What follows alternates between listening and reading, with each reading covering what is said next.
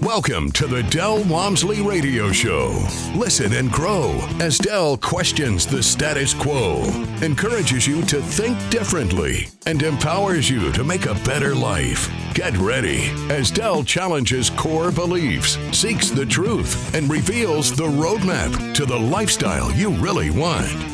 And now, your host, multi-millionaire, national award-winning investor, CEO and founder of Lifestyles Unlimited, Del Walmsley. Welcome to the Del Walmsley Radio Show where the hype ends and the help begins. I'm your host, Del Walmsley, and as always, we're working on your financial freedom. Well, it started to happen, guys. I've told you that in the past couple of weeks and months that uh, the prices would come down as interest rates got higher, it, prices had to come down. As people started running into problems with the adjustable rate mortgages, uh, deals would come, would be coming available, uh, so to speak, and uh, they have. And I closed two deals about a week ago, and I'm closing one today.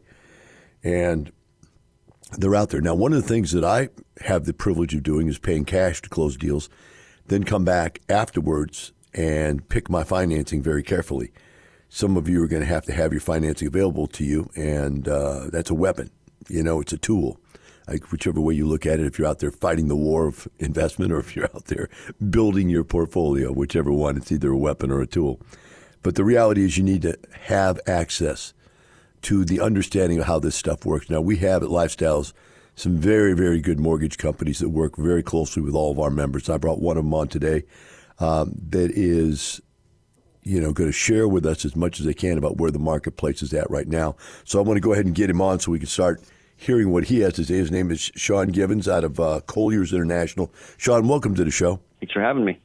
Uh, let, us start the conversation off with um, on. By the way, we're, we're talking today, folks, about commercial financing on apartment complexes. We'll we'll get single family in another day, but we want to specialize today on in commercial deals specifically most likely apartment complexes. So, uh, Sean, let's let's talk about where have you seen rates go in the last 30 days to 60 days? I guess 30 days is probably more relevant because that's what we're living with. yeah, it, there's been a significant reduction in rates in the last 30 to 60 days. We've we've priced some deals in the low sixes, and we've even had clients that want to do some buy downs, and we're sub six percent. So very different from where they were six months ago. So that's um, that's getting back to what I would consider even below normal interest rates again.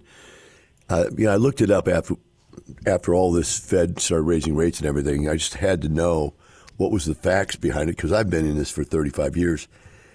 And what was the average interest rate during the last 50 years has been 7%. So to be back to 6%, that's actually, you know, back to a number that makes sense on a lot of deals. Are you seeing the deal volume pick up yet? Significantly. I, I want to say, including portfolios, we've signed up 40, about 49 deals in the last week and a half. Wow. So significantly increased. And just looking at apartment multifamily quotes, I think, in, including lifestyles members, but just across the country, we're probably quoting 20 deals a week.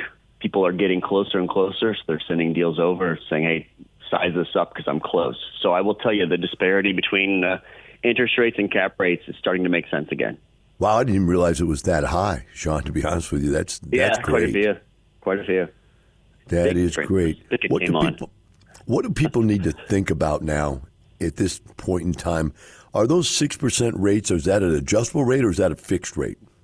Those are fixed. Low sixes are fixed. Obviously, there's there's different different things that go into getting to that rate, affordability components based on the sizing, leverage, what tier you are. But low low sixes to mid sixes is where a lot of deals have been pricing today, depending on where that leverage and the other pieces of the deal fall on the scale for multifamily. And it's all fixed. So we're getting back to where cap rates have come up anywhere from uh, you know six and uh, you know probably average six, six and a half, something like that. And yeah. So that's making these numbers actually not a negative amortization in, or negative arbitrage. I'm sorry. Uh, at some point it's, it's probably about break even right now. So that means you're at least making money on the money you invested, and the mortgage isn't losing you money like it was. I don't know if there's really an answer to this. I would assume there is, but the people that were stuck in these adjustable rate mortgages, these things adjusted up against them for the last six months, just bang, bang, bang, they're just killing them. Now the interest rates have dropped down a little bit. Is that going to relieve some of that? Will some of those interest rates go back down or not? It's it's doing a few things. So we had several clients on the adjustable loans that had rate caps coming due. The mm-hmm. cost of a rate cap has dropped significantly, so there's savings there. And now they're looking at maybe just fixing them if they're stabilized versus continuing the floater. So it is helping. We actually have a probably seven or eight deals right now, nice size apartment assets that are all being resized because the numbers are pretty close to working now to, to come out of the bridge loan into perm debt. Right. So it's uh, it's a situation where some people are starting to, or, or are now possibly being able to salvage some of those deals that we thought were going to go down.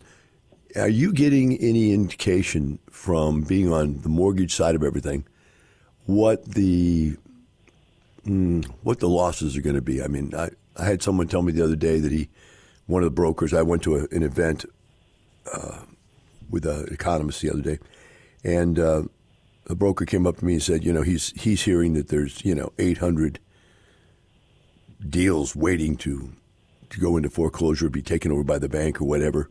But then the economist is saying, well, it's sort of fake it, hide it, put it off, and it's going to go away. You know, what do you think on that? What's your your insight into that?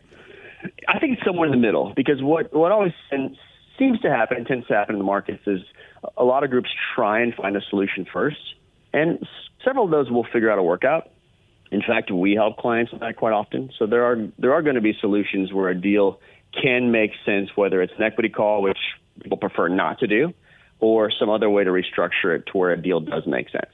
We are seeing some deals quietly trade sellers just saying I can't I can't make it work, and buyers saying okay these prices do work. I'll take today's rates. So that there are deals that sellers are just selling for for their cost to get out from under loans. But I will tell you, I think it's going to be maybe somewhere in the middle of that. I don't think it'll all be doom and gloom as rates continue to drop because the numbers will make more sense. Remembering that most of the audience out there are layperson, but let's talk about the fact that not only does the interest rate that loans are based on go up and down, which is, you know, the 10 year treasury, or what is the one now called that used to be uh, the European bank rate? Now I don't even know what it's called anymore. What, you, oh, LIBOR, the LIBOR swaps? Now we have yeah. SOFR. SOFR, okay. So do they still use SOFR or is tied to treasury? What, what's stuff tied to now? SOFR is used purely for floating loans. Fixed loans are used, are, are really based off the Treasury typically. There are SOFR swaps if you want to get really technical, but most most fixed loans are based off the Treasuries. All right. So we have the Treasury going up and down and so forth uh, that mm-hmm. the Fed controls. But I know from my experience that sometimes just the feeling of what banks think is going to happen in the future changes their perception to the point that they're willing to change how much above and beyond that interest rate they're willing to write a mortgage for. And can you explain that to people? How does that interest rate affect the mortgage company, and then why do they write it at different rates above and beyond that at different times? That's a great question because people people assume they look at the market and see what the treasury is, and rates will be pretty consistent off that treasury. But the variable is also lender spreads, right? So and, when you say a spread of, let's say, 200, for example, that just means 2%, or 300 is 3%. So what, what you find in tumultuous markets or when there, there's uncertainty in the market, the treasuries don't just go up. Lenders build risk into their spreads. So instead of having in a really aggressive market or hot market where banks are fighting for deals, you might see a 170 or 180, so a 1.7% spread in today's market, some some regional banks might give you a 2.8 or 3 percent spread, and so you're really dealing with two issues: not just the increasing Treasury rates over the past six months that have happened, but also banks building in risk and blowing out their spreads as well. Now, this is an interesting one. I've always had a question about, And I've run the numbers every which way but loose and never really liked myself, but maybe I'm not seeing it right. Explain to me why someone would do a buy down. You have to look at your break even point. So if you're planning on holding this loan for a couple years, I would tell clients it's not worth a buy down. If you're holding a loan for 10, 10 years, what you can do is look at the inflection point at which that buy down starts to make you money, and maybe it's in year six or year seven, but at some point you break even and then it's profitable. But it's that's a great question, and it's something you should always ask us. Hey, if I look at a buy down, does it make sense, and when does it break even? And we'll size it because there are times it just doesn't make sense, but oftentimes it does for for yield, and also sometimes investors are looking to show the, the greatest returns on a deal and make it look like it's in the best light. And so a rate buy down shows it positively. Yeah, well, where I ran into it, and I guess it's why it gave me a negative taste in my mouth, is that brokers, uh, mortgage, not mortgage, uh, real estate sales brokers, were trying to sell us pieces of real estate that the price was too high, and you guys couldn't couldn't bring us uh, financing for anything greater than sixty percent loan to value sometimes right. 55 loan to value. I mean, it was just ridiculous. The prices were so out of whack. But what they would try to do then is, we'll go do a buy down. because not only does your interest rate go down, but your debt coverage ratio allows them to lend you more dollars. Can you explain to people how that works? Sure. When you structure a loan, there's almost every single time. I mean, we, sometimes they use a debt yield, but for the sake of this discussion, debt coverage ratio meaning your debt service you pay out versus the income that the property brings in, needs to usually be 1.25%. So when the prices are higher and rates are higher, you hit that 1.25% at a lower leverage. That's what you said. When you're 50%, 55%, the numbers don't work. Because the variable we don't change is the, the income on the property, right? In the short term, the rent is what the rent is. What we can change is the purchase price. And, and what I will tell you, a lot of investors today have taken your advice, Del, and they're now saying, okay, size it as it is, and now tell me where I would need to be to be at a 70% loan to value, and that's where I'm going to offer. So I, I am seeing a lot of that today. But in general, we're sizing the current rent on the property based on today's rates and coming up with a number. That number is 50% leverage if you have negative leverage and the price is significantly higher than the cap rate. And if the price is, uh, sorry, if the, if the cap rate is much higher than the interest rate, and if the adverse is the case, then you're getting higher leverage. So on this stuff that you're saying is coming out at six percent, six and a half percent, whatever, what kind of leverage are you seeing kind of average across the board now for just a normal deal? This year has, has been a lot better. This year we've closed actually with several lifestyles members. We've closed three deals over seventy percent leverage, and we just priced shockingly the first deal I've seen in two three years a deal at 79% leverage, which is wow. You That's never back see to that normal last year. That's back it's to normal. deal. Yeah, hey, Sean, I want you to give out your contact information so people can get with you. We've got to end this segment here and uh, go ahead and give out your information. Yeah, we've created an email address just for lifestyles. It's ludebtquote at colliers.com. L U D E B T Q U O T E at colliers, C O L L I E R S dot com. Sean, thanks for coming on. Really appreciate it. For the rest of you, we'll be right back with the Del Walmsley Radio Show.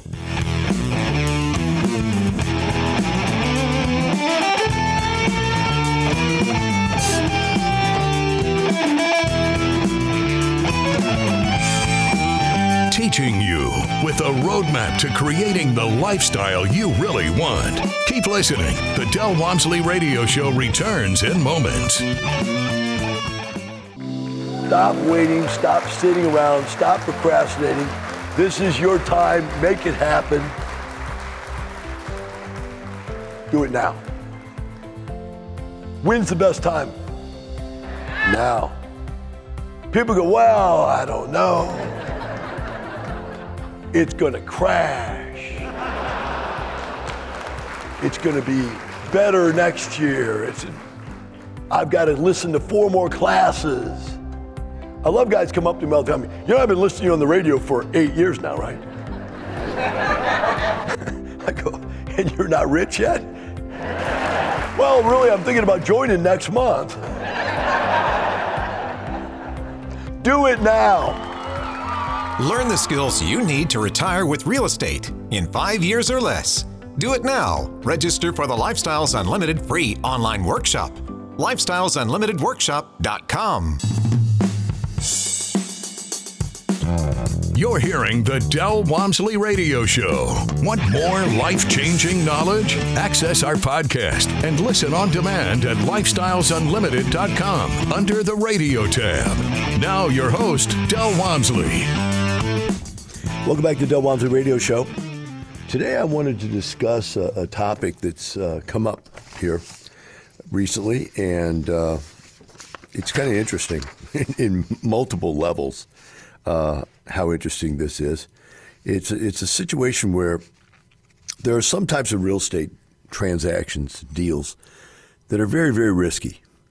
They're very difficult to operate. You have to be really a professional and have a lot of education experience to do one of these kinds of deals. And it got back to me. Somebody's trying to do one at Lifestyles, and it's one of the, the deals that in our training program we tell people to stay away from. I put out this uh, message, but this uh, individual said, Well, thanks, but no thanks. I'm going to do what I want to do. Everybody has the right to fail, and this deal will probably fail. And there's an outside chance it might not fail. Depends on what he's actually paying for the thing, but uh, even then, it's very disastrous. I'm going to explain to you why. So, the type of the deal is called a property with a LURA, and that's spelled L U R A and I want to explain to you what a LURA is. I had uh, one of my uh, consultants, who's an expert in the field, uh, write out an explanation of what a LURA was. And I also wrote out an explanation why I don't want to do them. Um, so let's see here. LURAs increase your risk. There are far more complicated regular apartment deals. Much e- regular apartment deals are much easier. They require staff trained in compliance. Uh, well, what is a LURA? LORA is a land use restrictive agreement. A LURA is a declaration of land use in which the original owner developed and will enjoy tax credits exchange programs for, from HUD. Uh, there's no tax credit advantage to future owners. And what HUD is saying to the builder is we need low income housing. So if you'll build a property and put a land use restricted agreement on it, to where you can't lease 50% of your units have to be below the median, you know, 50 percentile price uh, income bracket, and 25% have to be below the 25% income percentile bracket, uh, leaving you maybe 50% for regular rents. Sometimes it's as much as 25, 50, and 75, and it only leaves you 25% of your units that you can rent at market rate. But whatever it is, you are restricted from ever charging for those land restricted units full market rent. You still have to lease to people that qualify for the rent. So it's not just like the government's giving you money. This is a deal where you've got to go out on the street and find people that earn below a certain level of income. So, first of all, your marketing has to target poor people then those poor people still have to have good enough credit and high enough income to qualify for the restricted rent. Do you know how hard it is to market for people that are 25% of median income or 50% of median income? Now, let's take it one step further. What about the 25% of the units you can actually lease at full market rent? Do you really believe? Now, remember, most of these deals were built this way, brand new. So some of these are even Class A apartments. But would you believe that somebody wants to move into an apartment complex where there are people that are in every socioeconomic bracket? So you now have a very diverse group of tenants that don't like each other. Tell me how you manage that you know, the people at the top don't want to be there with the people at the bottom. The people at the bottom hate the people at the top. It is an, a totally non functional concept. Another part of the problem is the fact that you now have to report. So every single person that you scrutinize to be a tenant, you have to report back to HUD and say, why didn't you take that person? So now you're under all kinds of scrutiny for discrimination, which is a nightmare. Uh, all of them are at least annually. You have to have a big, giant annual audit on what you're doing. This is expensive. and it takes people that know how to do it, to do it professionally, to be able to get it into HUD and get it done right, uh, or they'll shut you down. So let's say a guy builds an apartment complex. I'll make, make up numbers. They, it costs him 10 million to build it.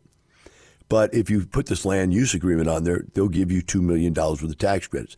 Well, that year he goes to his income, and maybe he can't use it all that year. Maybe he has to use it next two or three years. He just wipes out all of his personal income taxes for until he's used up the $2 million worth of credits they've given him. But the credits don't go with the property. So the guy literally builds the thing, sells the property next day, and some poor schmuck's got the problem, but none of the tax credits. It's just a ridiculous way to do business. People need to be housed socioeconomically um, akin to each other so that you get along with your neighbor. I would never go so far as to say one person is better than another person is better than another person as far as your socioeconomic bracket. But I will say there are good people and bad people. And when you look at people that are bad, I mean, they got no morals and they were just brought up with, you know, n- no understanding of what right and wrong means. Those people tend to be in the lower socioeconomic brackets. That's just the facts. So I've had low end housing and I had no problem with it. I didn't mind it because it was set up to be that. And everybody there was that way. And the staff that we used uh, grew up in that kind of a neighborhood. They understood the people living there. And so now you have a very difficult time leasing. You have a restricted number of people you can lease to. You've got rent that's restricted right? And then you go one step further and you have the fact you have to do all this reporting, right?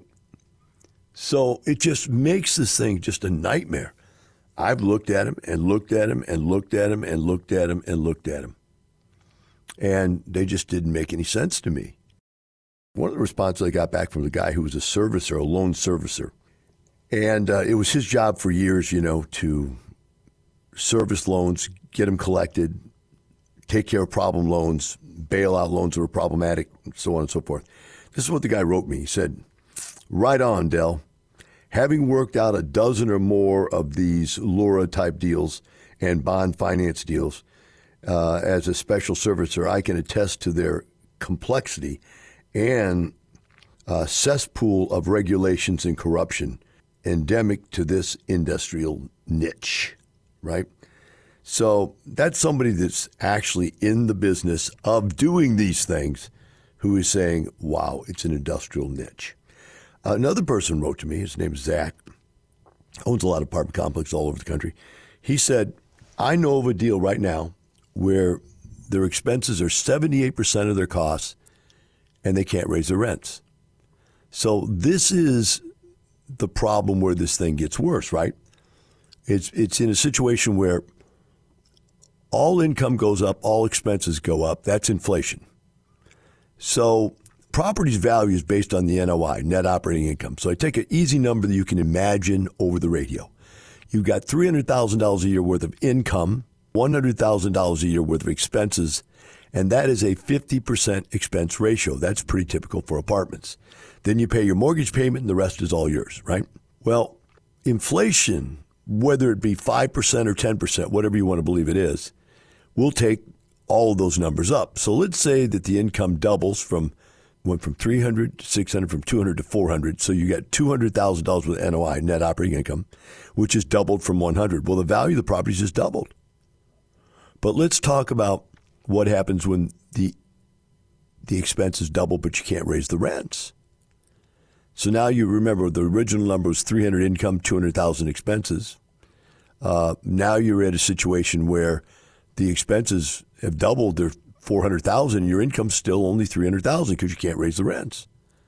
Or maybe it went up a little bit, but the bottom line is you're underwater, and that's what the, Zach is talking about. This particular property's seventy-eight percent expenses on income, and these things have to be at fifty percent or below to make sense.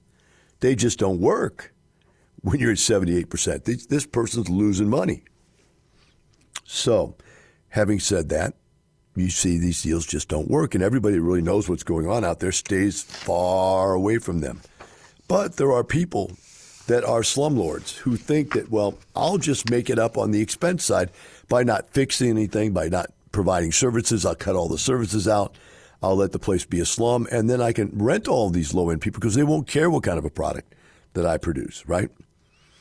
And because of that operational method, I can slumlord this thing down into oblivion to where the expenses won't rise up while the income doesn't rise up. There's a lady here that said that, um, trying to find the exact email, I guess it doesn't really matter. She's, her, the basic question was um, that I'm not going to buy one of these things, but what about if the Lura runs out? Is really what her question was. She said, I'm looking at a deal that the Lura is going to run out in maybe eight months or so and it won't be there anymore. Will that still be a problem? And the answer is yes.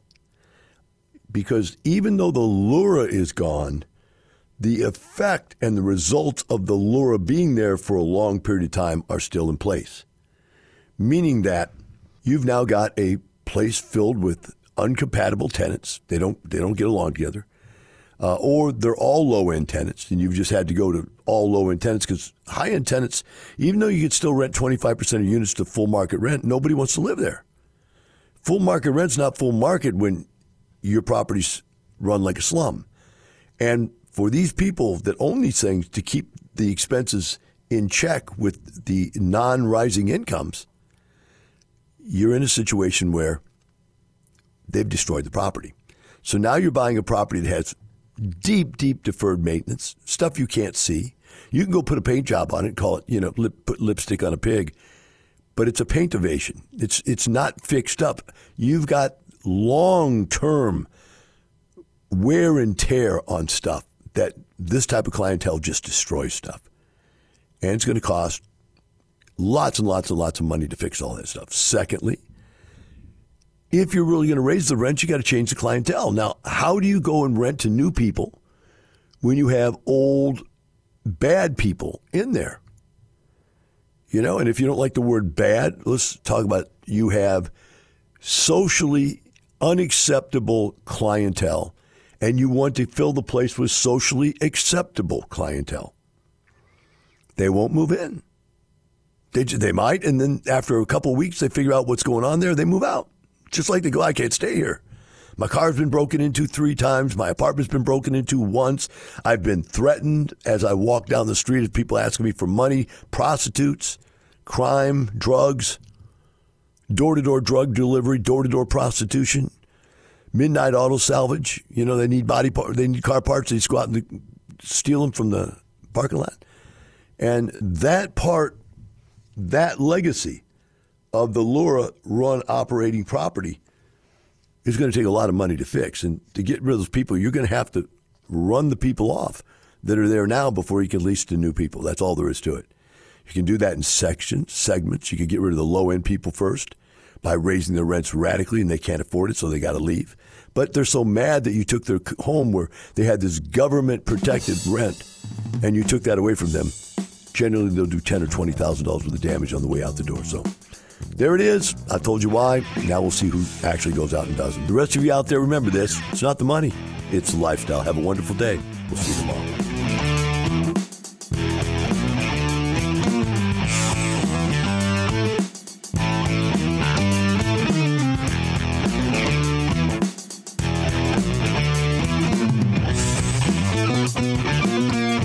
For listening to the Del Walmsley Radio Show. Want more of Del's unconventional wisdom? Go to lifestylesunlimited.com and click the radio tab. Listen to past shows, hear podcasts on demand, and find out how you can change your life today. The Del Walmsley Radio Show is part of the Lifestyles Unlimited Radio Network. The information and opinions you hear on the Del Walmsley radio show are those of the host, Del Walmsley, his guests, and his callers, and do not necessarily reflect the opinions of this station, its affiliates, its management, or advertisers. The Del Walmsley show is for entertainment purposes only. Please consult a professional regarding your personal investment needs. Nothing presented on the Del Walmsley show constitutes an endorsement, recommendation, offer, or solicitation to buy or sell any product or security.